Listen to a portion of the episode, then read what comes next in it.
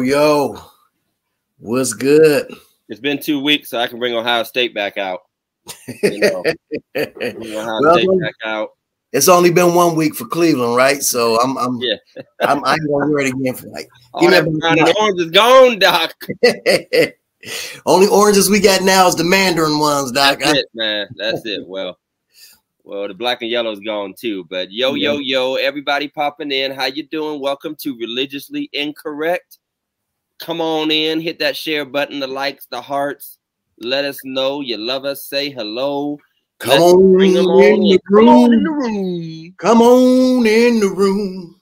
Listen, it's another day's journey, Pastor Jeff. Yes, sir. Yes, it is. how was Sunday for you, man? Yeah, you know, Sunday was it was it was great, man. Great Sunday. Uh Lord moved, obviously, you know, as he always does. And you know, we had some a couple more people just coming on up. I'm just like, you know what, just let them in. Just let them in. I don't Y'all just letting people in. just let them in. I whatever. They Sit in the back, People couldn't cough on you. sit in the back, sit in the back, right next right next to the dick with the gun. listen, listen. But we know where to seat you. We, we know where to seat you. With Sit the one that's packing. Right, sit right next to the deacon with the gun. He ain't listen to a word I said. He, he his whole focus is on who coming in. Yep. Man, here's a victory in the COVID era. This is this is the victory. This is a good Sunday in the COVID era. When my monitor that I look at to read comments and see who's logged in doesn't go out on me three times during the service. Wow, you know when i you know no glitches. You know i, I put a tv out there so i can see who's who, who's commenting and talk back. And and you know because everything is is based on technology. We we're so mm-hmm. not concerned not that i'm not concerned but we're it used to be about wrong notes or all, all my all my sermon points ready or right, right, everything gonna go smooth. Now it's like is this internet gonna fail me today? right. this last week on uh, I think it was my Tuesday night live or Tuesday night teaching. uh, Gone. I'm, and I mean, luckily it was at the end. It just stopped. It just completely stopped. I'm just a preaching away, but luckily I only had like three more minutes left on the thing. You know, I go to go to turn it off. You know, after I said "Amen," said my prayer, it was like it was over. I it's was already off oh yeah I'm like, how long, how long? How long was I preaching? Luckily, it was right at the end. to yourself preaching yourself happy. You you Hey. know you're doing it. You at your clothes. Uh huh. You, you pulled it all together. You know you didn't save like four folk. and you are talking totally to yourself. All alone, all alone at the church, all by myself, just just talking to myself. It's all good. Juwan said you got that bootleg Wi-Fi, man. You need to get you need to get off of that uh, Obama phone. Hey, I'm trying to tell you, it's, it's showing more and more. It's showing more and more. Hey, listen, Jeff. It's been three whole days, four whole days since the inauguration, and we still have a country, apparently.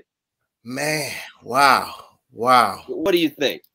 I well, first of all, I'm extremely happy that we have brought back dignity. There's there's some dignity back in the White House. Listen, first of all, let me let me let me just put this out there. I don't care what nobody say. Michelle was bad. Oh man, listen. Michelle was banking. Listen, face mask and all. She she stepped out like what? and, and, and you know everybody's gonna be walking around in purple pantsuits. They're gonna wear them to church. wait, All wait, wait, black women gonna be wearing purple pantsuits and overcoats to church. let's preface this. Let's pre- some of y'all can't pull that off. All right. Listen, listen, some of y'all Yeah. gonna be out here looking like looking like Barney. looking like grimace. Look, we don't listen. Hey, I'm warning y'all now. I don't care if 300 million people get vaccinated. Don't you come up to the Black Fest in no oversized purple balloon. Talk about you look hot with with a uh, WWF championship belt around your waist. Talk about you the intercontinental champion. Don't do it. Listen, I know, I know, I know it was about pearls and chucks and all that stuff, but Michelle killed it. Michelle She killed, killed the game. I ain't. Killed it. Yeah. And uh young lady Amanda Gorman. Yes, yes, yes. She, she, she murdered it. I'm Jeff. Okay, I'm gonna say it. You know, y- y'all can hate on me later. This is religiously incorrect, but uh, I hope this ain't like a Lauryn Hill moment where like the first time is the best time and it's all downhill from there. Well, she's performed quite a bit though. Yeah, I know, but this put her on the international map. Yeah. And sometimes you can go from performing at the inauguration to being five hours late to the BET Awards.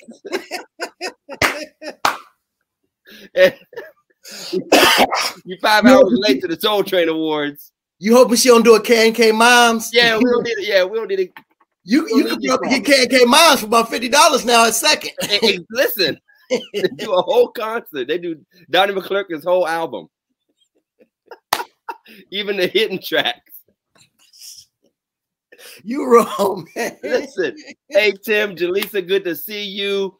Uh, who else we got? Rashad, good to see you. Sarah, good to see you. Sister Dela Cruz, we love you. You know we love you. We appreciate having you all on. We want everybody to like and share. Listen, we have had some kind of week, and, and I, I I won't get all political, but I will say it is good to have uh the knowledge that, and, and I really do mean this, that we can have a peaceful transition regardless of Absolutely. your your your political you know proclivities. Uh, you can have a peaceful transition of power. You can have a a an actual uh, speech with complete sentences.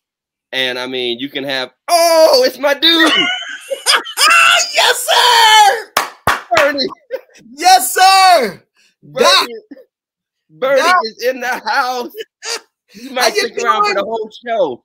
Yes, sir. Stick around. Stick around. Stick around. Listen, it's, it's, it's, it's some coats in this house. Man, listen. These mittens these mittens are gonna start going for like nine hundred dollars at Nordstrom's. Man, listen. Whoever made these mittens better be a millionaire right now. Okay, here, here, here here's here's something I want want you to do for me.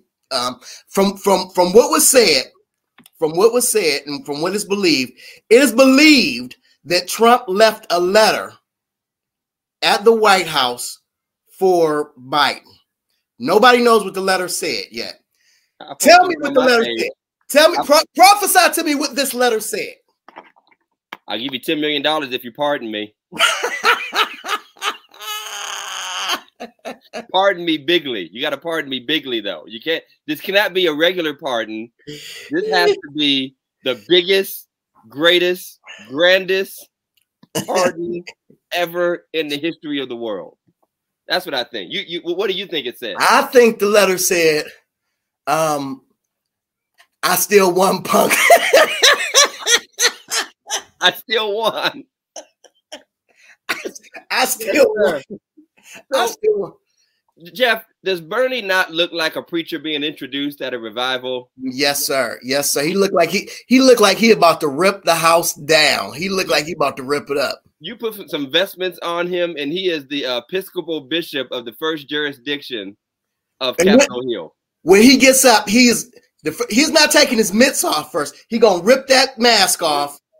He gonna rip the mask off, grab the mic with the mitts on, with the mitts on, and go go to town and start singing, "Father, I stretch my hands to thee," because you know you don't sit like that unless you know how to raise a good hymn.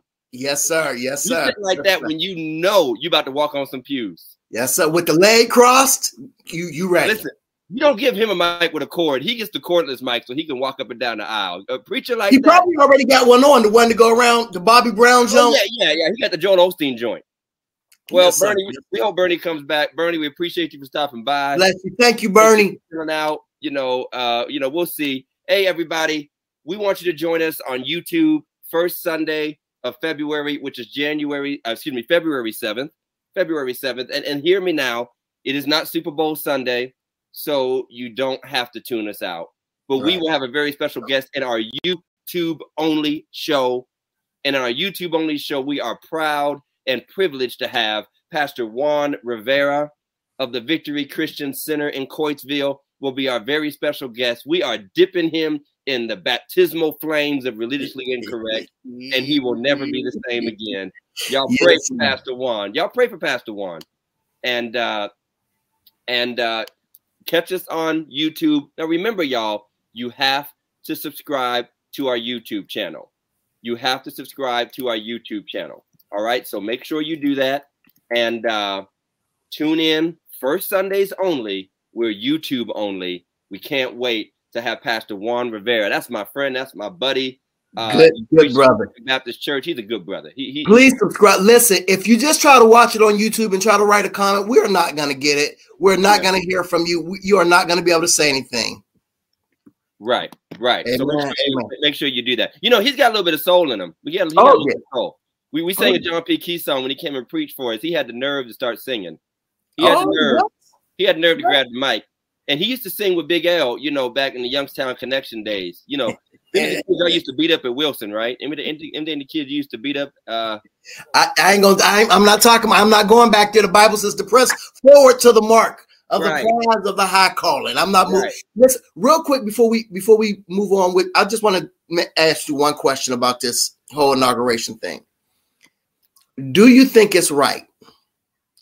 Do you feel that it's right that a man who has caused so much turmoil that a man who literally sparked an insurrection do you think it's right? Do you think we're e- it's even good for him to get sent off with a national guard with a you know military type send off I, I i i don't think that that was you know that he should have been you know it's just my opinion I, I I I appreciate it. I think that the office is bigger than the man, and that goes for any person in that position.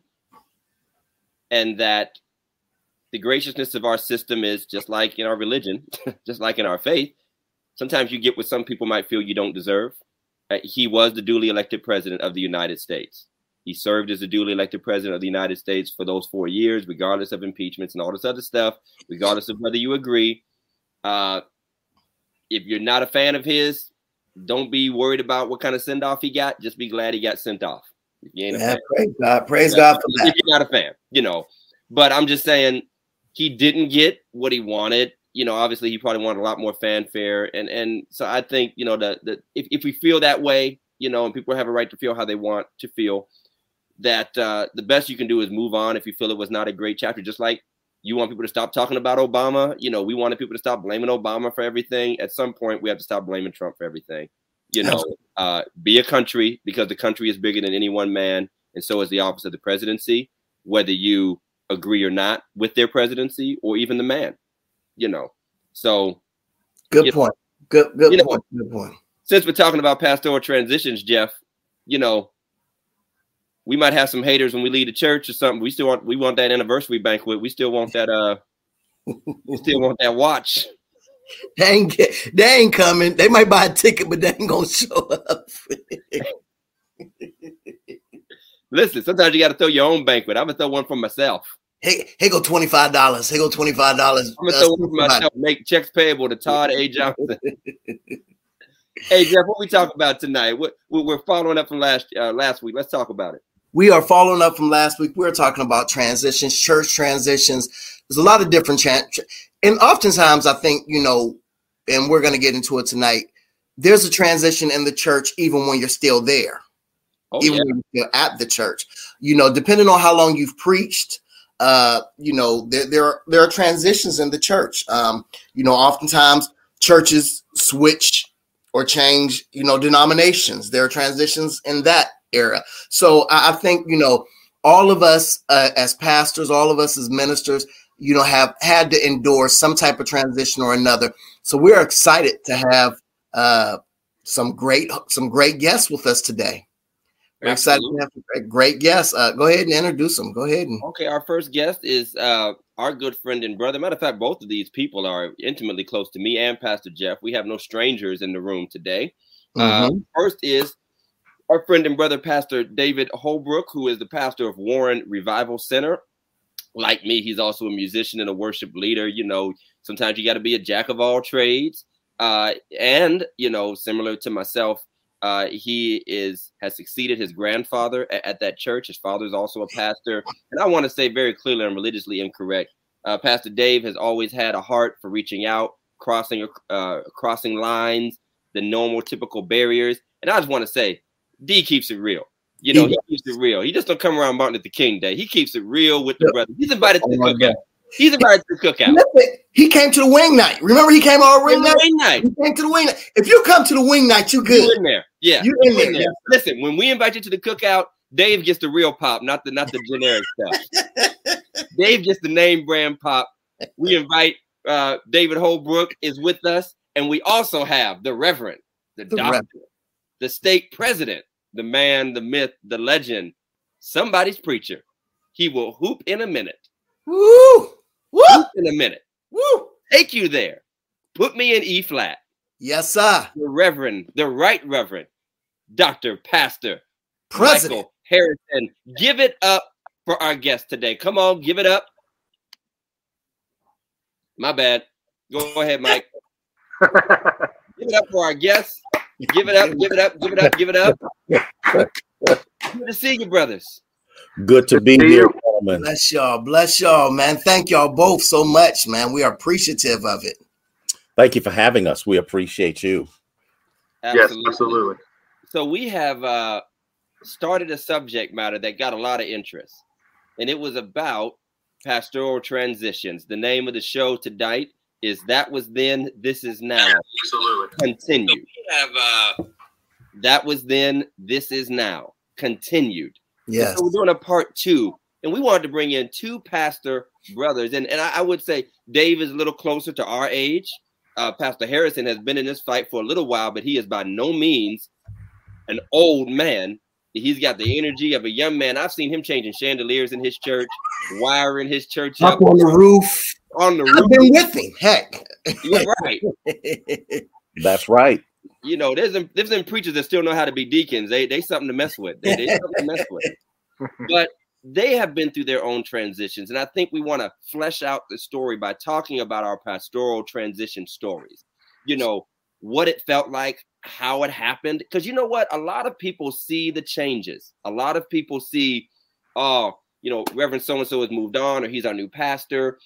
If people are on the outside of the church, they have no idea. Of course, there's always gossip and rumors and all of this. I think we need to kind of humanize the experience. Uh, don't forget that there are humans at the center of all of these church things that we make, you know, barbershop fodder. We make, you know, salon talk.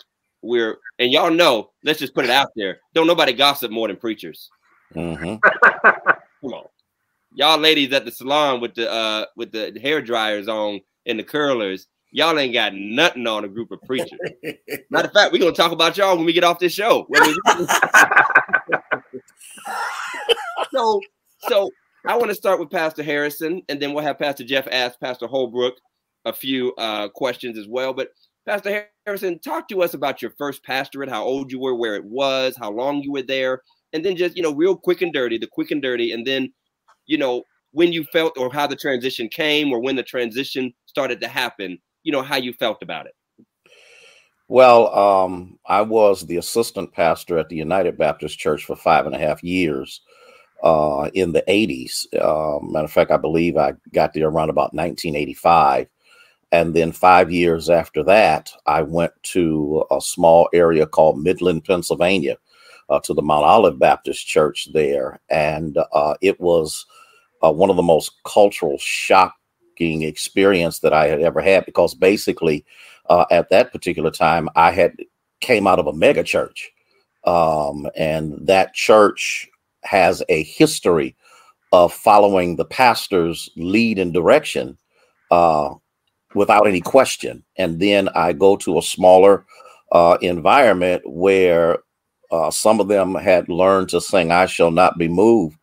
Uh, in, in, in, church meeting, in the church meeting. Yeah, yeah, yeah. I, I can I can tell this story. Um, I used to I used to hate deacons meetings because on Sunday morning the chairman would fire up this song, I Shall Not Be Moved, and I just drop my head because I know there's a fight coming.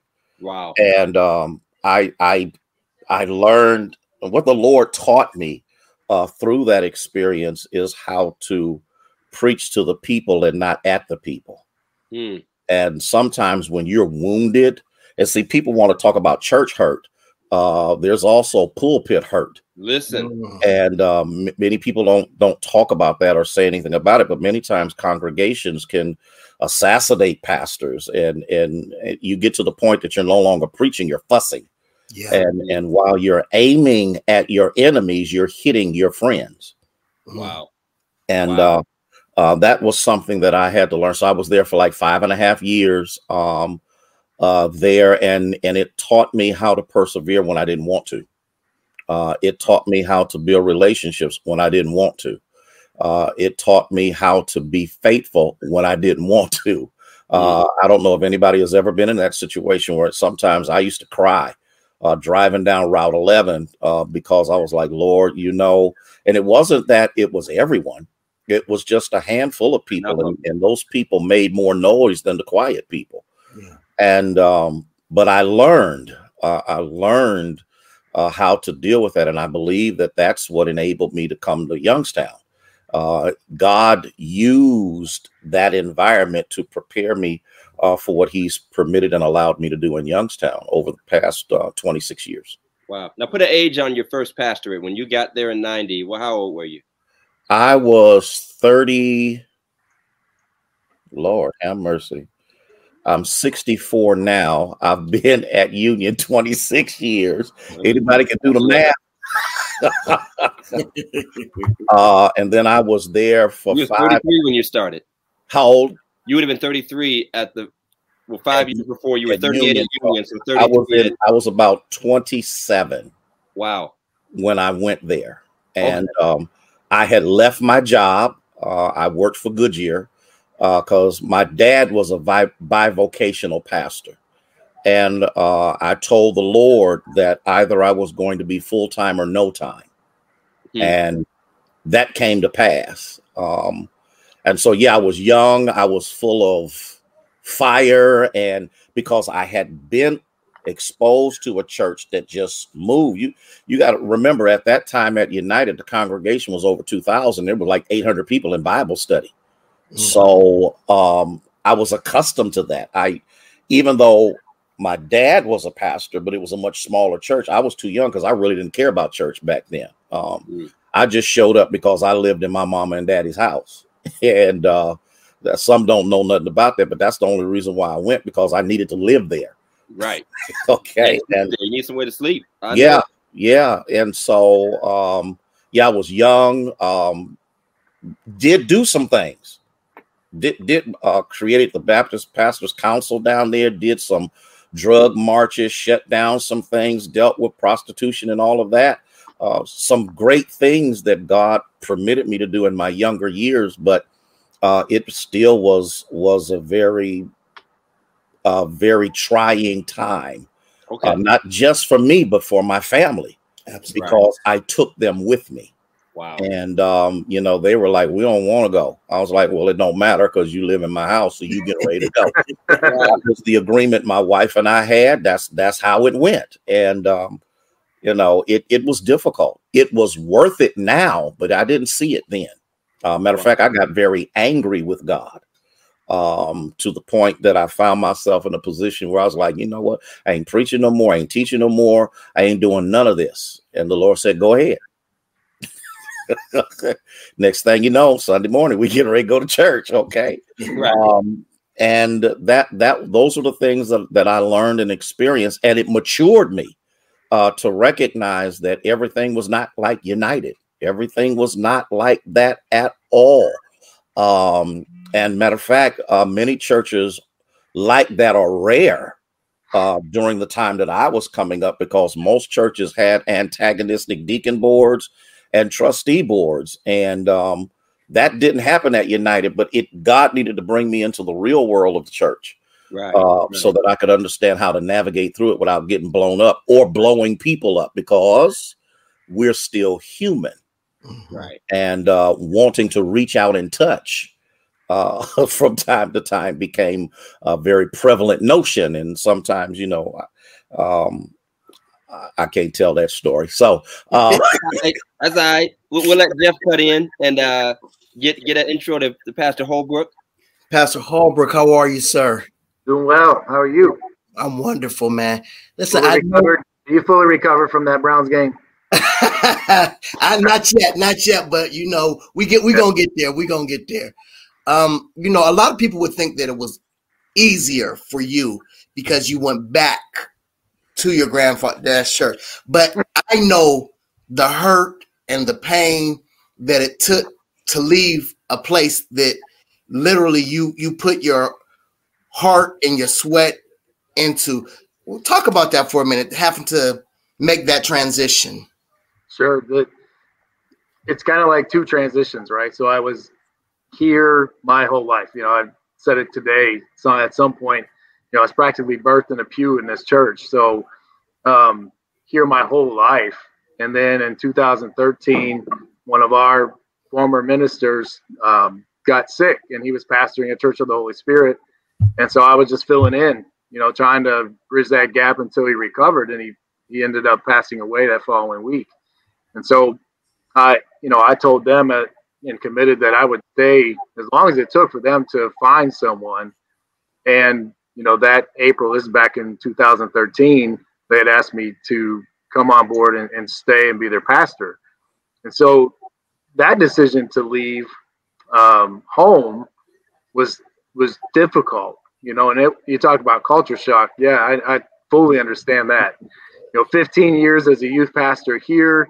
You know, my um, my whole focus was getting our teens engaged, getting our youth engaged, and building that children's ministry side. And so, so going and transitioning to a church that was largely elder and senior based, mm. that was a whole different world for me. Not only from a culture standpoint, you know, music wise. I mean, you can see, you know, back there is where I'm used to being. Um, besides, you know, working in youth ministry, it's having an instrument in my hand of some sort. And so to go and transition from, you know, the praise and worship that I grew up on and kind of transition into to going back to a very traditional, you know, very old school kind of mentality was hard. And I was willing to take that, you know, because I, I understood that it was going to require of me a depth of study that I had not had to um, adapt to in youth ministry. You know, it, there was not that you dumb it down for them, but the time that it takes to prepare and to really get into the meat of the word that so that you can uh, deliver that was was so important. But then from a family standpoint, my kids were were younger then, and, and they were like, "Whoa, time out, pops! like, what are you doing to us?" And I said, "Listen, here's the deal. You know, in that church we started early, and by the time we got out, uh, church was just re- really just getting going here at Warren Revival Center. I said, listen, you're coming with me, whether you like it or not. But and if you want to go and, and, attend Sunday school and be in service at Warren Revival Center, help, help yourself. I, I, stayed here as youth pastor the whole time. So that was a different, that was a challenge too. Um, you know, senior pastor in one church, youth pastor in another church, and then you know along comes 2019, and um, my grandpa's health is is still not great. Um, and they said, "Hey, you know, would you like to come back?" And to be honest, I think everyone assumed that when the time came for him to kind of transition out, that my dad would be the one to come back in. And I thought, Dad's like, "No, you know, my calling is at Wayland. You know, that's where I'm at. And until God says otherwise, I don't care who asks me. You know, this is where I have to be." And so when they asked me, I had to take a very similar approach, and I was I was very humbled, you know, to be asked to come back. But at the same time, I knew that it, it couldn't just be what I wanted. It can't be about what I want because we're hmm. it, that that is a detriment to both congregations if I choose to follow me, because I leave God's will, I leave God, you know, where God would have me, just to fulfill and satisfy flesh, if you will. and so I agreed to come back, you know, and 2020 hit a totally different kind of uh, atmosphere, totally different style. And, um, you know, thankfully, you know, the, the youth side of me, you know, I'm up on technology. I was able to get us up and rolling online and that kind of stuff. But honestly, uh, coming back was difficult. It was a it was a very difficult transition back, and being gone for you know eight years. I think I was 35 when I, I left and went to Church of the Holy Spirit, and so we lost we lost a lot of the continuity of fellowship and friendship that we had with so many people here on that come on Sunday mornings and only on Sunday mornings. So we missed a lot of that, and, and a lot of the people that knew me they knew me when I was young and they knew me when I was a kid. They knew me when I was sitting back at the soundboard and they were saying it's too loud and I said too bad. right. so, now, now listen, y'all. Let me let me let me help y'all out real quick. Um, for those of you who might not know Pastor Holbrook, uh, you know he is not the average preacher. I brought him over to do seven last words to Beulah, and he went straight Michael Pitts on us. oh Lord! He went wrecked the whole house. Immediately. Listen, didn't nobody want to get up after after him? Can y'all bring? Can you bring him back? So that's a great man. That's a great man. Yeah. Bless you, man. Thank you so much. I, I want to turn gears because you know, Pastor David, uh, Pastor Holbrook, you said something about you know it's not about what I want, uh, but I guess I want to talk about this. I want to I want to unpack this. This is religiously incorrect, so here we go. What about when it is what you want? Mm. Where do we draw the line between what we feel is an anointed assignment and the human proclivity for ambition, which in and of itself is not inherently evil, but you might understand your personal skills, your your your, your gift set, your skill set. You may feel constricted. And I want to start with Pastor Harrison because did you feel more that you were being that you were ready to move on because you felt there might be more for you to do beyond Mount Olive, or was or, or, or was it like how do I say just a push out like I'm just I, I, at the time because we don't like to talk like that, but people do reach certain limits places. Sometimes it could be that one meeting that breaks your back, and next thing you know, you're looking online, or you know, in your case, calling around maybe at the time and asking, okay, maybe I need to start looking. Is it okay? And I know you're in the Baptist tradition, so you know how it goes. There's always a pulpit open somewhere. There's Mhm. always uh, somebody, you know, uh, you're aware because we gossip about what's going on. Where does that ambition? And I want to start with this, uh, and we'll try to shorten up our answers a little bit. Who came for who, Pastor Harrison? Did you find yourself seeking, or did they come seeking you? And I'm talking They actually they actually came seeking me. Now I was ready to go. Okay. Um, I was ready to go. Um, no fault to the good people, but but I was ready to go, and the Lord wouldn't release me. I'll tell you this quick story.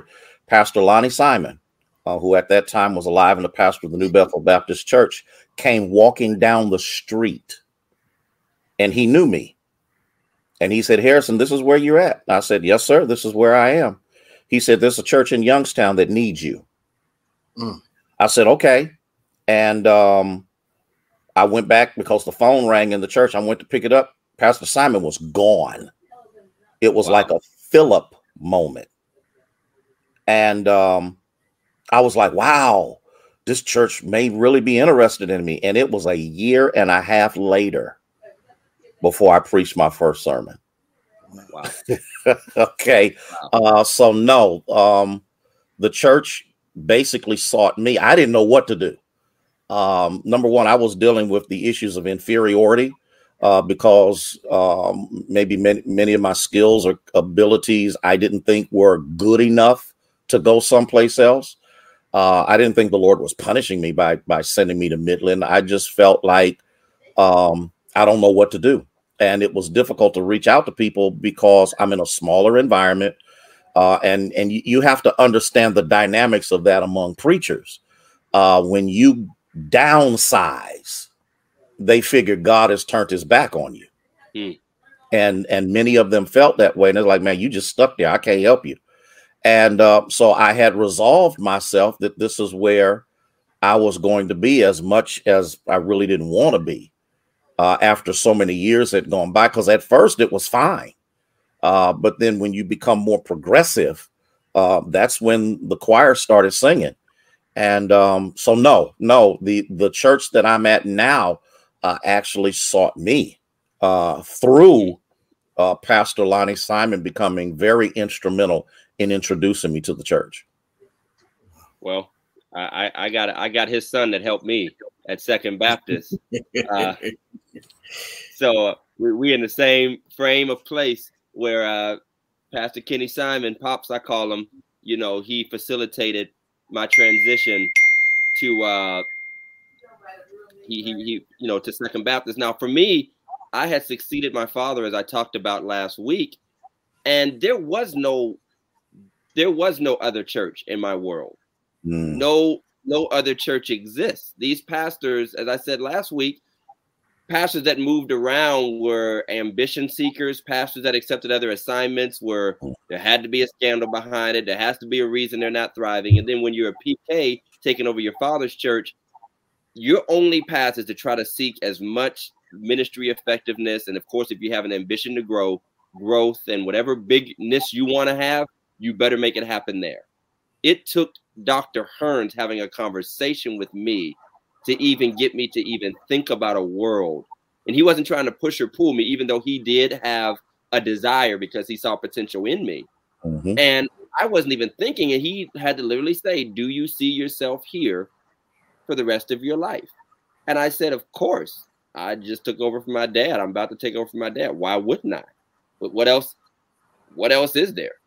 You know, uh, and that it took that. I, I, I was in the same place where, and I don't I want to say inferiority. It might have been the opposite, to be honest.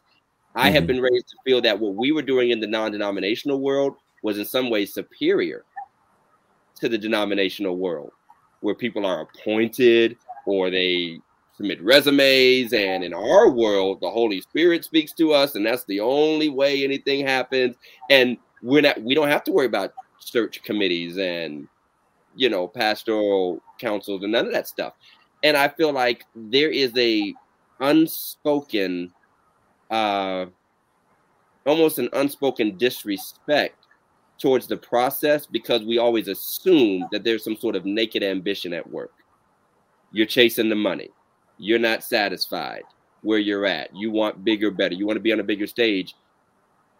And that I think it never said out loud, but I think it sullies the view of a pastor even when he's doing what God has called him to do. Amen. Amen. Uh, Dave, how did you did you feel like if you talked about your you thought your dad was going to uh, you thought your dad was going to be the one to take it? Uh, did you ever want to see yourself outside? Like, I mean, you're a Church of the Holy Spirit. Obviously, there's a certain ceiling there. Did you see yourself kind of okay? Maybe there's a season here for me, and I might end up doing something else or somewhere else. Not really. You know, when I was when I was there, stealing, yeah, but you know, I had a one of my elders there, uh, Brother Dalka. I mean, he and I would just walk the property together, and he would just begin to, you know, really birth vision to see that fan and to see that grow and to blow through the ceiling that I saw in that ministry. And so, really, by the time that I was asked to come back here, I was I was really I was struggling in some regards because I, I, I wasn't really seeing some of those things that I, I desperately wanted to see come to fruition. Um, I had some young people come and go, you know, it, typical transition kind of stuff, right? They pop in for a few weeks, they stay with you about, some stay for a little while, and then they're gone again. Right. And it, that's that becomes challenging, right? Because when you're trying to build a work from, you know, almost nothing, no children's ministries, no, no nothing, um, it becomes my prayer, you know, was God send me workers because if I don't have workers, I'm in trouble. Right. Right. I can't do anything without the people that are dedicated into the ministry. So no, I, I don't think I ever really saw myself outside of there. And, and honestly, I hadn't been there probably long enough to even start thinking about it. Yeah. Pastor Harrison, I'm going, I, eh, you know, we talked when, you know, I went through what I went through and we had heart to hearts. And, uh, but you, you told me something very, very powerful. You said you have been at Union 26 years and you said you, you've pastored two or three churches, even at the same church. Mm-hmm. Can you, can you speak to that? And, and, and, you know, you know, I think most of us have, have pastor, you know, top pastor, pastor two churches, pastor A, pastor two churches, but we haven't been there a long period of time. How is it? How is transitioning in the same church? How does that work? Hmm. Uh, one, seeking the Lord uh, mightily. um, you also have to find out the history of that church. Uh, you have to find out who the ruling families of the church are. Um, one of the biggest mistakes that we make is coming in thinking that we're going to pastor them, uh, not realizing. And I tell people this all the time: Union has has three churches. Uh, it has the J.D. Jones Church, the John H. Maiden Church, and the Michael H. Harrison Church. Mm. Uh, right now, I am the seated pastor, but I still have to pastor those three congregations. Wow. And, and many, many, many younger pastors don't understand that that your predecessor's imprint is in the lives of those people, and you can't erase or eradicate that if you plan on moving them forward. Um, Union became what it was because uh, he allowed me to grow the church. matter of fact, he grew the church. Uh, the truth of the matter is, when I came to Union, there was like about 86 people, and it grew uh, exponentially to to shoot over five to 600 uh, in a few years, and that enabled me to transition the church a little bit better than maybe those whose churches grew slower, uh, because those people were Harrisonites. And um, you and see I, that's just being totally honest and a lot of people be honest be honest. Pe- people don't talk about that, but and and then when they started joining, then I had to deal with the issue of the old church fighting the new church because now these new people have come to take over. Mm-hmm. And I'm sitting up there, and to a certain extent, that was true. Um, now, I want to park right there, Pastor Harrison, because yeah, I want to park right there because that is it's everybody at some point or another has been the new school. Mm-hmm. The, the, people that are a little afraid of the changes we're making right now were once a part of the changes somebody didn't like 40 years ago. Mm-hmm. They were the ones bringing a new idea. Why can't we do this? Why can't we do that? But then they got settled in mm-hmm. their golden age, in mm-hmm. their golden era and now, like you said, the us versus them. I, I, we said it before. A pastor often brings people with him, like a church, like a coach brings his own staff with him to a college or an NFL team. You can expect it ain't just the pastor, right? No. Unless you're moving to a whole other town or city, completely away from where anybody else ever would even know your name, and even then, newer people are going to be attracted to you because of mm-hmm. what you bring into that ministry and within a year or so, there will be some new team members, some new staff. And it's an amazing thing. I'll, I'll tell this quick story. Um, when we got ready to build, which had been unheard of uh, in my first year of pastoring, um, because the old building was condemned and blah blah. I can tell y'all stories about how God miraculously has intervened and moved in Union. And Pastor Jeff knows more about it uh, than anybody else about what God did. Um, I transitioned them from a fundraising to a tithing church. Mm-hmm. And uh, that right there sometimes was like pulling teeth without Novocaine. And uh, I had one of the old saints come up to me, son, uh, mother needs to talk to you. Um, this is how we have done things. And this is how you'll see, you'll see. And I said, Well, mother, uh, if what I'm doing is not true, then God is a liar. Hmm. And so the next thing you know, uh, and I praise God for her because she was a nemesis, but she became one of my greatest supporters because she could move people I couldn't move. Hmm. Wow. And when we built the church and they had made pledges that 70% of them lied about, to this day. I have a stack of cards in my yes, office sir. right now of all of the people who pledged money, and the people who paid it was like about this big in comparison to this stack. Lying pledges, boy. Man, we were able to pay that church off in eight years, uh, seven years in advance. And she came up to me not long before she passed. And she said, Son, mother was wrong. Wow. Hmm. You keep doing what you need to do. Tony Evans told me 20 some years ago, he said, Son, he said, just keep moving. He said, No one wants to miss out on a move of God. And he wow. said, and the next thing you know, you'll hear behind you, Pastor, Pastor, here I come. And he knew what he was talking about. And so we just moved forward. We became, and then we had to teach these three churches how to get along. Wow. Wow. And that process is still going on.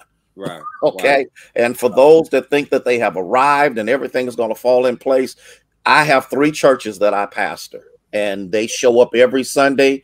They love each other. Uh, pastor Jeff can tell you, uh, I can't get them out the building um, it, it, because of the fellowship that they have and that that was intentional it wasn't uh, you know lord please let them come no no there was intentional activities and interventions that had to take place so that people could see that they had more in common than what they had against each other. Wow. Wow. Well covid cleared the church out so covid took care of that.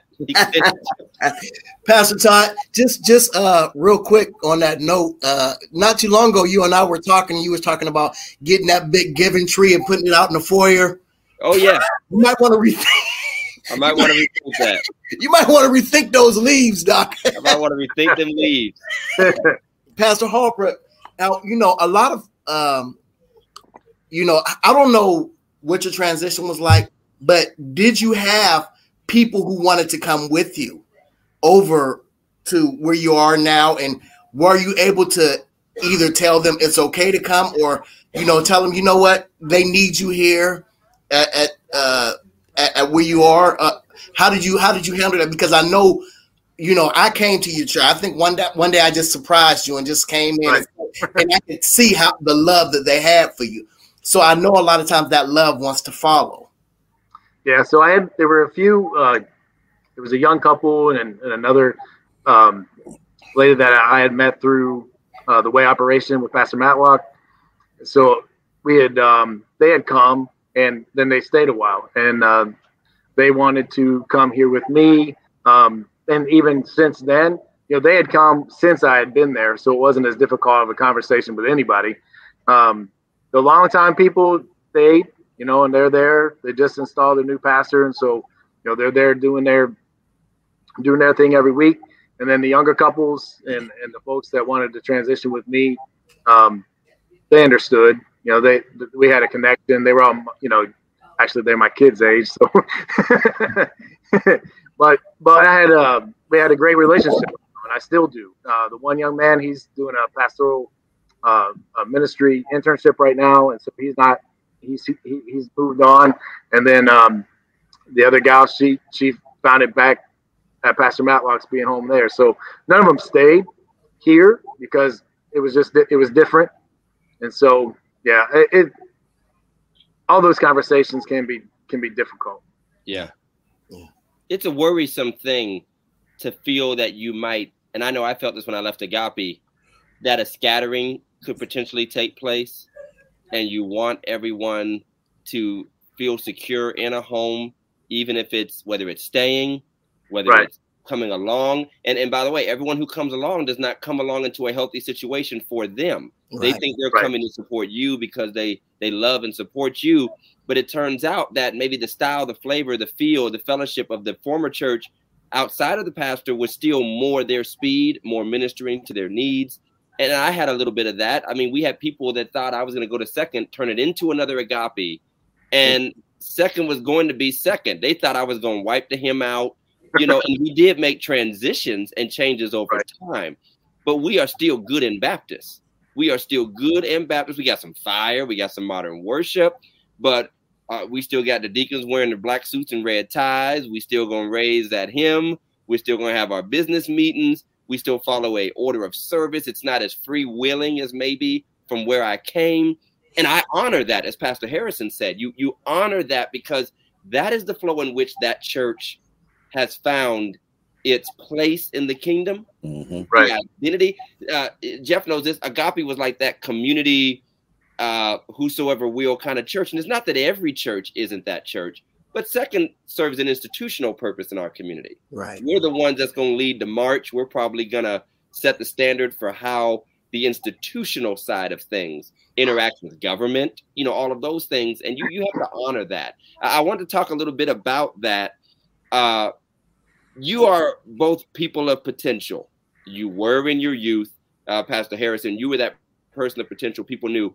The most awkward thing in the world I have dealt with and still deal with is the we can't keep you syndrome or we know or feel you're going to leave syndrome.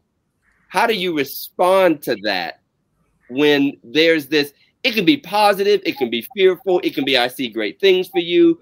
But when it comes, and sometimes members just say it to your face, hope you stay a long time, doc. You know, uh, I, I, hope you. It's so awkward. H- how do you deal with that? Have you ever dealt with that? How do you answer to that? I have pastor friends of mine who think that there's something wrong with me mentally. Hmm. Uh, because no, I'm joking. because there are other churches much larger um, in prominent cities who were looking at me, and I told them no. You have to deal with the will of God. And I say this all the time. Uh, because God loves his people, does he provide a lesser preacher pastor to smaller communities than what he does mega communities? Wow. And so, uh, you know, I, I involve myself with a lot of things outside of Youngstown, but Youngstown is my heart. Uh, Union right. is my heart. And uh, I really have not had a time when I wanted to leave, even in the first year or so, which was extremely difficult. Um, but there was never this desire to go anywhere. And when people would call me up and say, "Well, you know, there's a church over such and such that that that is looking," and there's like, no, tell them to look someplace else because I have to deal with the will of God, and I'm afraid that if I step outside of the will of God, then I lose everything that God has invested in me, and, and that's you don't see that until a little later in life, the investment that God has made throughout your years of development to effectively minister where you are. Wow. Wow. That's wow. good. Now you're a state president. I want to stay with you for just a second. You're a state president, so uh, and I'm sure you've you've served as moderator. You've done some of those things over your tenure. What have you seen in pastoral transitions? Maybe those you were people reached out for advice or you maybe helped the church by request, of course, in the Baptist church, they got to request your participation. Uh, mm-hmm. Uh, some do's and don'ts, some good, some bad, some ugly. What have you seen? Because last week we talked about the practical process. Even when God is bringing about a transition, there's still a call, there's still candidacies, there's still resumes. It's even if there's a preordained, predestined end result, mm-hmm. we still all go through a process you know, what have you seen in that world, good, bad, and ugly? I would say the positive things, the right way to go about things, and perhaps some not so great things. I have walked into Hornet's Nest and didn't know it. okay. Um, you'll walk in there and people are looking at you like, who invited you? Um, right. and you have to let them know this. And you also have to deal with the fact that some folk don't really care what you say. Mm-hmm. Um, they could care less who you are, moderator, state president, or nothing else. This is our church, and we're going to do what we want to do the way we want to do it. And so, what you have to learn to do uh, is to hear them, even when you don't want to.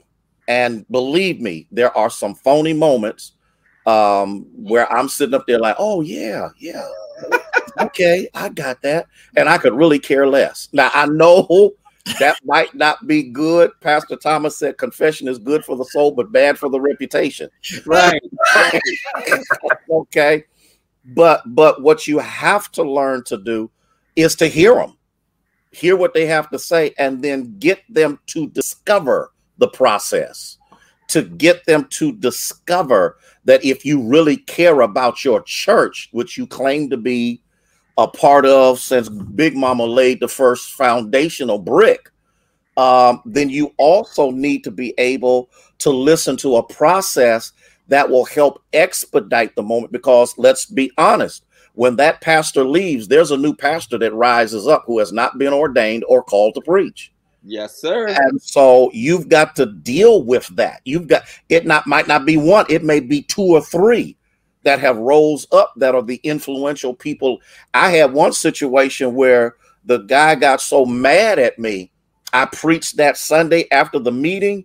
He wouldn't shake my hand. He wouldn't talk to me. Matter of fact, he was glad when my you know what left. Wow. Okay.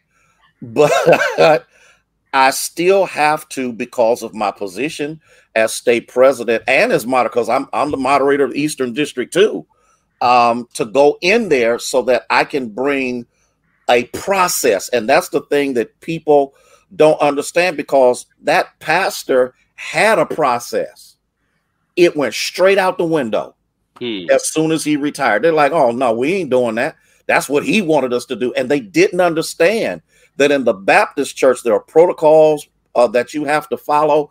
There are certain announcements you have to follow. There are certain things you need to do for information. You can't hide stuff from people. You can't have secret meetings and all this other kind of stuff that they there is that proclivity of doing. The power brokers, after the meeting is over they get together and have another meeting.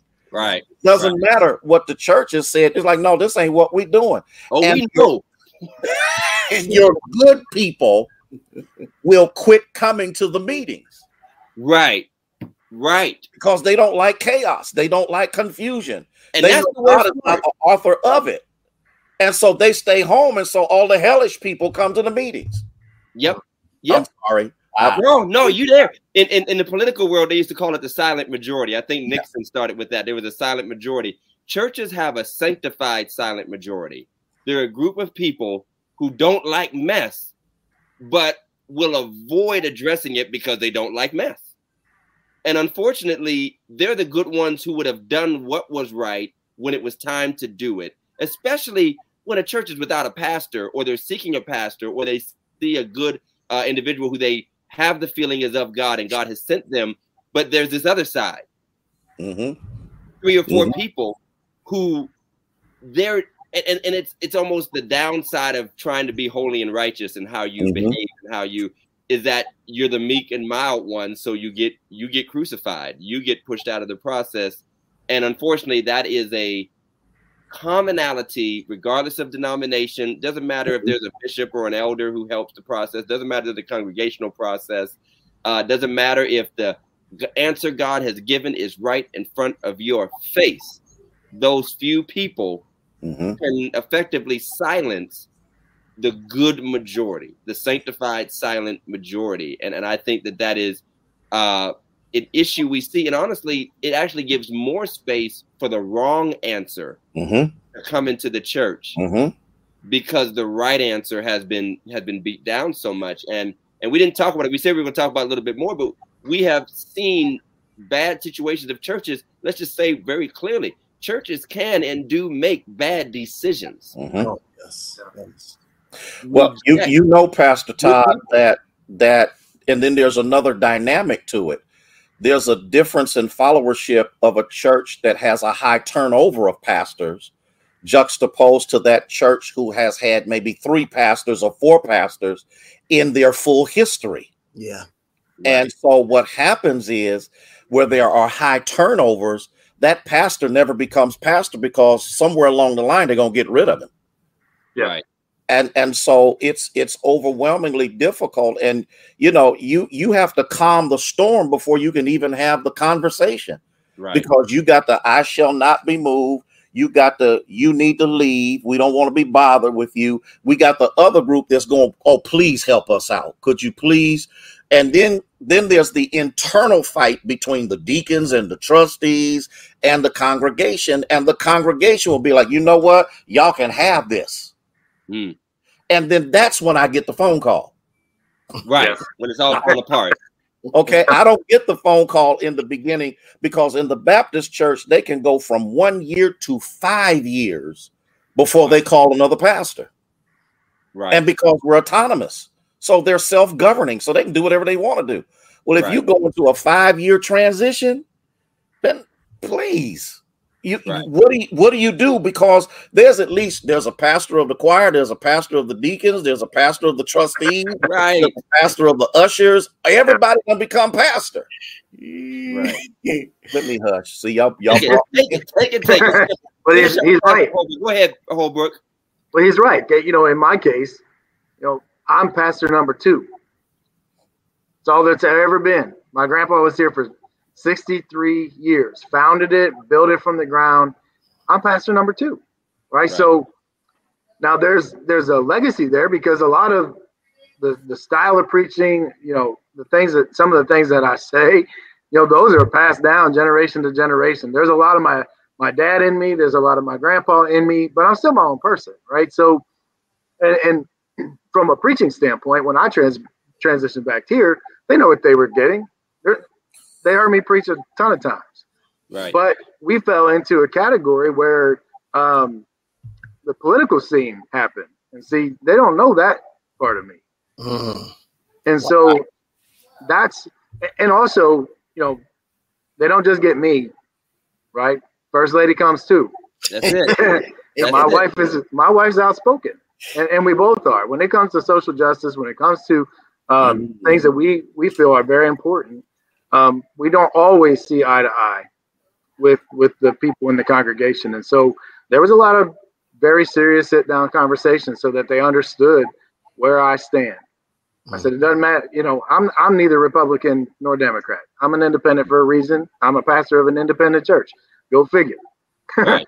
right. I, but I I know what's right and wrong. Okay, and when I see something wrong, I will call it out. And and so that that part of the transition was much more difficult than I would have ever imagined. I got you. Wow. I got you. That's amazing.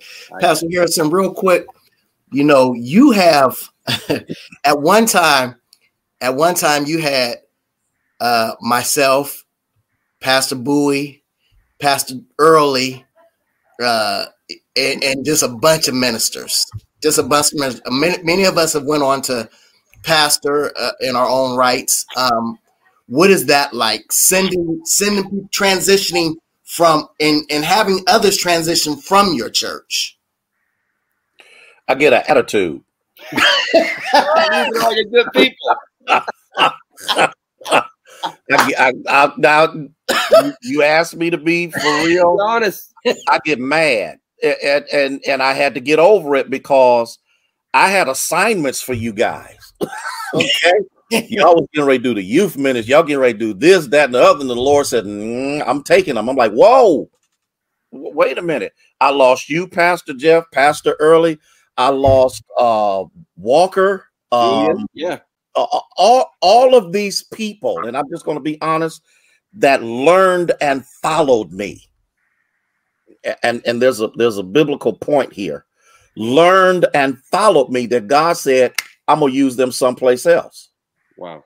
And then some of them, that's all I'm gonna say. Um, you you just get angry because you've invested in them, you you've built relationships with them, um, you see things where deficiencies are in the church where they can fill in. And God said, No, there's a greater deficiency someplace else that I need them to fill.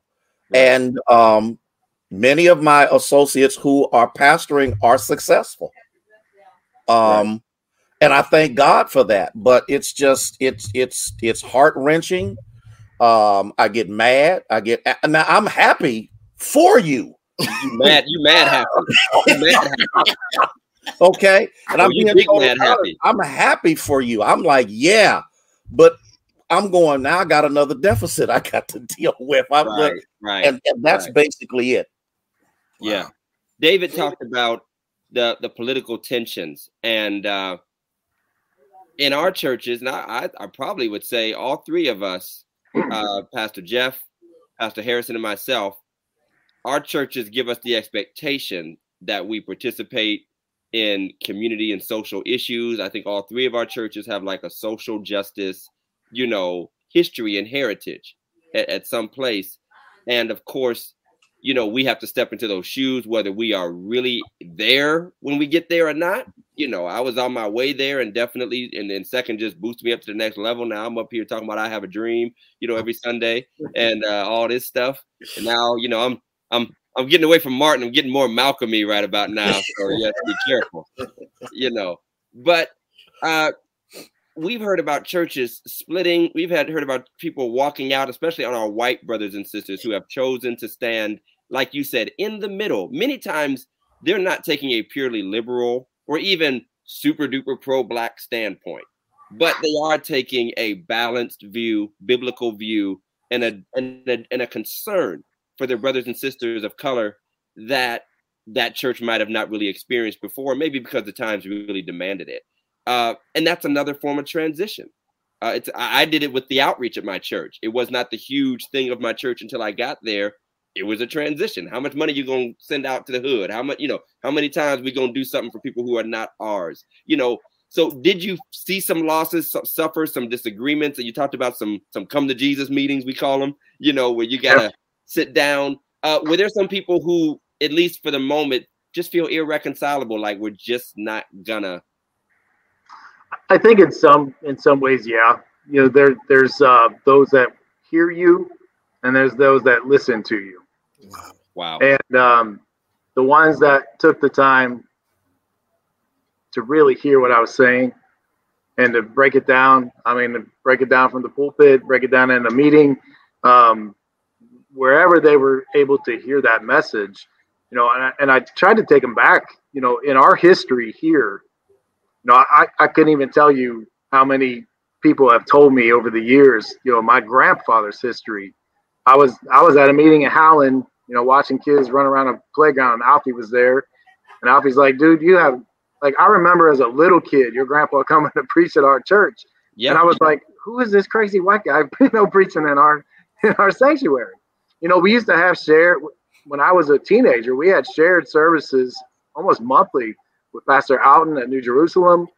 And so our history has been one of, man, we're brothers and sisters in Christ. We're going to have church together and to love one another. And so when you when you talk to people who really I think don't really understand what is happening and what is being said, you know, a lot of times they get tunnel vision. All they see is you know BLM and they associate it with one thing and they can't they can't have that. And so they don't want to have the conversation. And so you have to bring it back to what it's really about. You know, I separate the two. You have to have the conversation because what's happening in our country isn't right. Right. And it needs to stop. And and it's 2021. You know, that's why we I hear that over and over again. It's 2021. This this shouldn't be happening. I know it shouldn't be happening but it is. Right. And it continues to happen. And so if the church can't get it right, how in the world is the world going to get it right? Absolutely. I think you know, real quick. I think you you made such a valid point. I know when Pastor Todd and I were together at Agape for those years, I, I know I saw a lot of frustration that you had to go through because a lot of these, uh, a lot of these so-called white churches sent money. They wouldn't mind sending money or you know, but coming to the church and actually participating or sending money to the youth choir and those things, but not actually sending their kids to sing in the youth choir made a huge difference because it's like, listen, we don't just need your money. We're trying to come together. We we, we got a little bit of money. We got a little bank account. We are not much, not much though. so so I think that's that's major that you you you guys had no problem coming um, yeah. to what we call the hood. Right, right. I applaud that. And and you know, I remember sending, I think Pastor Harrison was in that text, Jeff was in that text. I remember when things got really heated, the Trayvon Martin and the next year after that, I was losing white support like bananas. We are, uh, you know, the, the donations just plummeted uh, because we were taking the stand. And uh, we still, and by the way, our churches, which we can do a whole nother show about, are still struggling to accept people into our refuge, which is the black church. Uh, I believe we are as welcoming as anyone, and we even have white members that testify to it. But there is that little lingering feeling in the background. And we went through this at Agape of basically the exact same thing that a white neighborhood said in the 50s. If you let too many in, they'll take over. Mm. And believe it or not, we say the same thing sometimes in our hearts in black churches. And I think it sometimes it really does have to do with innate identity, innate comforts, cultural protections. You want to be yourself, stretch yourself out, loosen your collar, and not feel like you have to look over your shoulder and to connect with another culture because it's hard work. And that is a true transition. Being multicultural, which I think people use that word too much, but being even willing to cross those lines is a transition, like you said, Pastor David. And, and, and you're right, Reverend Holbrook, Morris Reed, you know, they fellowship with Morris Reed at New Freedom. that that was a known thing for most of your brothers and sisters. It's not, and for most of our brothers and sisters, it's not. Uh, and it's a shame that we're still in that space. But Pastor Harrison, Pastor Holbrook, you have been amazing sharing your stories with us. Uh, people need to know that, as I said last week, there is a human side to this. I mean, many a bedside chat with my wife and I were considering agape to Second Baptist, what it means, what it's going to be. What about our children? My children even saying, I miss going to Papa's church. I miss that. Uh, culture shock, uh, expectations, pastoring, as Pastor Harrison said. Uh, there are still some people who are warming up to me. There could be missed opportunities on my end where I'm like, you know what, I blew it when uh, so and so's grandma died, and they're just not going to take to me right now because I w- I didn't do it like the last guy would have done it, mm-hmm. or uh, I was busy working that job at the time and wasn't as attentive as somebody else. So this is pulling back the curtain on what I think a lot of people assume they know. Uh, when I left my job, people like, "Oh, you getting?" I'm like, "No, I took a pay cut to leave my job. a pay cut to leave my job where I was getting that piece of church salary and that piece of work salary and benefits and all this and eh, nah doc that was that was not a happy tax season for me. I, uh-uh. but but it's good for us to have these conversations. I want everybody watching to give it up for president reverend michael harrison and our good brother and friend uh, Pastor David Holbrook. We appreciate you. We're going to finish up with what we call rapid fire. Now, this is the most impossible thing for preachers to do is to actually give 60 second answers to these questions. You are not allowed to take a text. Do not give us a sermon title. We don't want to subscribe. we don't, right. The, the pericope of passage of scripture. exegetical. Exegetical. but before we go, before we bring Mike in, uh, we want to give a shout out to our sponsors. I'm going to throw it all into one one uh one big thing, but our Phillips, I call them the Phillips family of businesses. Uh, Phillips Care Cleaning, cleaning residential and commercial buildings all over the Mahoning Valley, from cleaning your house or business from top to even bottom and carpet. We take care of the mess that causes you stress. I love that. We take care of the mess that causes you stress. Like the Facebook page at Phillips Care LLC, or website at phillipscarellc.com or call my man Fernando at 330-219-7916. Also in the family of the Phillips businesses is Phillips Care Training, who recently acquired High Street Fitness in Cortland, 277 South High Street, Cortland. I didn't know we were still allowed in Cortland. My bad. Never mind. But you can visit them. you can visit them and get their specials for the new year Follow High Street Fitness at 330-984-7632. Mike Phillips is your man for that. Now bring in Big Mike. Big Mike, come on in and let's knock this rapid fire out. No, Bernie, we don't want you here. Bernie want to be in rapid fire, baby. Bernie wants to be in rapid fire. Oh man. What you got, Big Mike? Hey, well, hey, move Bernie out the way first. All right, all right, all right. I can't compete with Bernie now. Come no, on. Nobody can. uh, Pastor Harrison, Pastor Holbrook, first I want to say thank you for coming on the show. Thank you. I uh, really enjoyed you guys tonight. Some uh, very insightful information. Um, appreciate you guys. And we'll definitely have you back on. I promise. You. you guys are very good guests. Uh, as far as the rapid fire, I'm not going to hold you guys up. Um, but one question I ask all pastors when they come on. So this this question goes to Pastor Harrison and Pastor Holbrook. How good or how bad was your first sermon? Horrible. Absolutely horrible. horrible, huh? Tell us about it. it I had I didn't have any help. Uh, I basically, and you got to remember, I come out of a preaching family, but not a trained preaching family. Okay. And when you get into the Baptist church, they expect some level of training.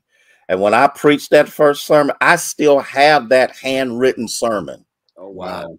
And when I look back over it, I told the Lord, thank you for not slapping me when I was in that pulpit preaching this non-theological foolishness This to these nonsense. people.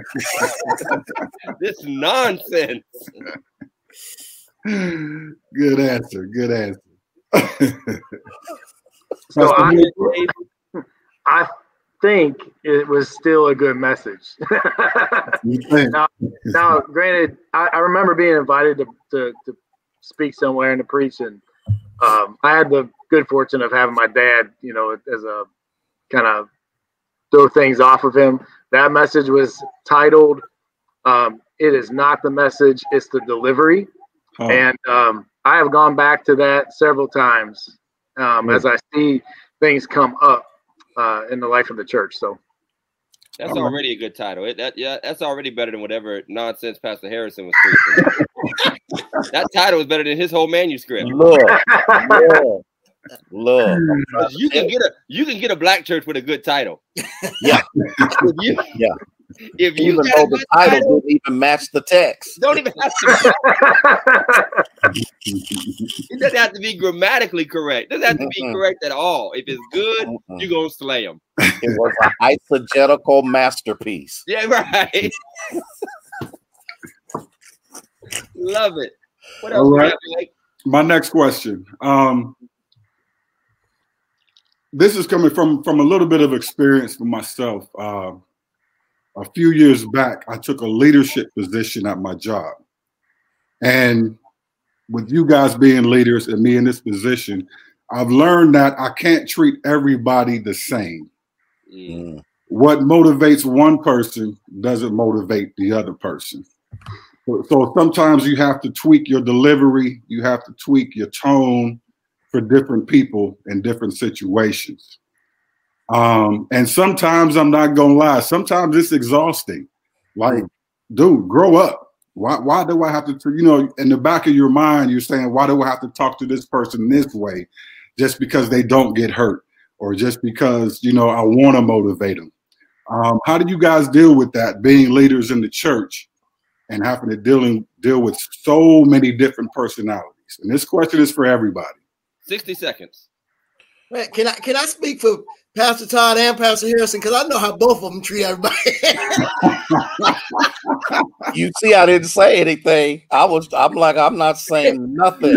let me say- let me let me speak for them. Let me speak for them. Pastor Todd don't care. Pastor Todd is like, look, grow up, get get a life. You I'm know what? gone. You're fired. I'm gone. Pastor Harrison is more caring and is more uh more uh I ain't gonna say coddling, but he will he will he will he will make sure you all right. Pastor Todd, now uh I'm trying to pretend to you care. either got it or you don't got it with Pastor Todd. Listen, Listen, my my life scripture is let the dead bury the dead. That's my life scripture. you can tell Pastor Todd you're a preacher all day. You is not gonna get on that pulpit. You ain't gonna get to preach it. You ain't gonna get to pray. You ain't gonna. You ain't, Well, we have similarities now. We We have have similarities. Well, Uh, I I- do try. People do get motivated by different things. I try to appeal to what I know they care about when I'm, and everybody does have different motivations. I mean, some people are at second. Some people are very spiritually motivated. Some people are motivated by like personal pride that they have in their church. Don't you want our church to be successful? You know, whatever. You know, uh, so I, I try to give it some effort, Pastor Jeff. I'm not that cruel. But you did answer for me, so I'll, I'll yield my time to the floor, as we all heard how to say last week. I've learned. I've learned how to deal with the different personalities. You learn to cut differently uh, when you get older in in working with people. In the beginnings, if you would have seen me uh 30 some odd years ago, I'd have probably acted just like Pastor Todd. I learned how to cut all right. yeah, I learned how to cut. okay. Um, but you learn because sometimes there's a difference between someone being hateful uh, and someone who just doesn't know any better, or they're in something that is either over their head or what they've really not been called to do. Yeah. Uh, and you have to learn to transition these people, which is difficult uh, because in the Baptist church, um, what was the saying? God doesn't want your ability, He wants your availability. Mhm. And I don't believe that. I don't Hmm. believe God has gifted you to do something for you not to do it just because you're available. I tell Right. people all the time if your feet are bad, you don't need to be an usher Amen. um, because you need to use your feet. If you don't really like people, you need to clean toilets or something instead of being in hospitality. And transitioning people is sometimes you have to get people to see that there's more to ministry than a few things that church does. I created like 20 some extra ministries in the church just to be able to find the places for these people to function properly in Right. rather than creating chaos um, in the traditional positions. Right. Gotcha. Gotcha. Pastor Holbrook. Yeah, I you know I totally agree. I I have a hard time adapting, um, especially I'm a very I would say quick-witted person, so my responses have to be measured. depending depending on how the conversation comes to me, right? But you know, here I- I'm I'm so thankful for our secretary. She she has a pretty good feel for um, how people are, what they expect, you know, the things that uh, you know my grandpa did, you know, and so I'm very appreciative of that because there it would have never happened. it's just not that's not who I am typically. So um, you know that's a growth area for me, and I'm more observant and, and trying to to understand people a little better. You know, in terms of positions and where they belong, I'm very attuned to that, and so I, want to be honest with people because the goal isn't to put them down. The goal is to Right. put them where they belong. Right. Right. So Right. it, it's it's so important that we do that. And I, you know, Pastor Harrison said it so well. I mean, it's you have to have the right people in the right function. You know, Mhm. otherwise it's a body that not fitly put together, Right. disjointed. He's preaching. Get the organ. Yep. That's C a B sharp. three moment. That's a B three moment. C- C- Put him in I C mean, sharp. Put him in C sharp. let me grab let me grab a capo. There it is. You know, for, for I'm me, ready. Oh, he's ready. He's Ready. ready. honestly, for me, you know, I talked about Pastor Todd and Pastor Harrison, but I am the, I am the cupcake of the crew. I'm just the sweetest, nicest guy, and I, you know, for the longest time in my life, I, I tried to, you know, use that scripture. I have to become all things to all people and all all men, and you know, I learned it. I was taking that way out of context, and you know, trying to be nice to everyone and please everyone. It just ain't gonna happen. That's It right. We're does gonna break that spirit, man. We're gonna break that spirit, bro. You're gonna be fighting pretty soon. Don't worry. and, and, and, I, and and don't get me wrong. If I have to, I will. But uh, you know, I, I I had to learn. You know, you cannot please everyone, and you cannot be at everything. You cannot make every meeting. You cannot make it to every hospital visit. You cannot make it to every bonfire, and and you can't give money to everybody that's graduating. you, you know, you can't do it all. And still, you know, you still have a family and you still have your own self to support. So, Right. Good answers. Good answers. Good answers. Good answers. Just, just- just like I figured they would be. Yeah. Um, I have one more, real quick, real quick. I have one more. I've been hearing this question a lot lately, past couple of weeks. Um, sort of on the political side, I guess. But I just wanted to drop it real quick and get your input. Is freedom of speech really free? Everything you No. say costs something. Sure does. No. Everything you say costs something. Because they talk about you know the you know the amendment, you know freedom of speech, freedom of this, freedom and that. Yeah. But yeah, I was I was kind of thinking the same thing. There's there, there's always some pushback. There, there's always a price you have to pay for things that you say, especially when people don't agree with you. and and we have sold off our voices all of us including you know our former president who made a by by putting our voices on someone else's platform so that they can determine and and i do agree to a degree that that dynamic could shift drastically and while a whole bunch of folk are applauding that he's off and maybe for good measure temporarily don't forget that dynamic can shift Right. that dynamic can shift in the direction you don't want it to go. And what if there's freezing the voices of those calling for justice? What if they freeze the voices of Christians? What if they freeze the, the, the voices? So we've all given ourselves over to social media being our biggest platform. And social media is not run by the US government, it's run by private companies. Right. And that's why we need to have a conversation, even if it is free speech, outside of these places, because those places can manipulate our conversations. Whereas where we're talking like we are right now, we won't if we just sit down and talk. Mm-hmm. Right. Yeah.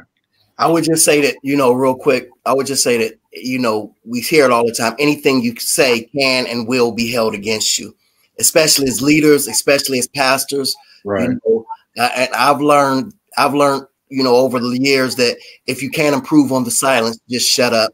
Hmm. That's a good one. Okay. Yeah. Okay. That's all I have, fellas. That's all I have. Any last words, Pastor Harrison, Pastor Holbrook? Thank you for allowing me to be myself again. Yeah. Straight to the altar. That's all. That's all I gotta say. I didn't I take medication, so I love it. Pastor Holbrook, any last words?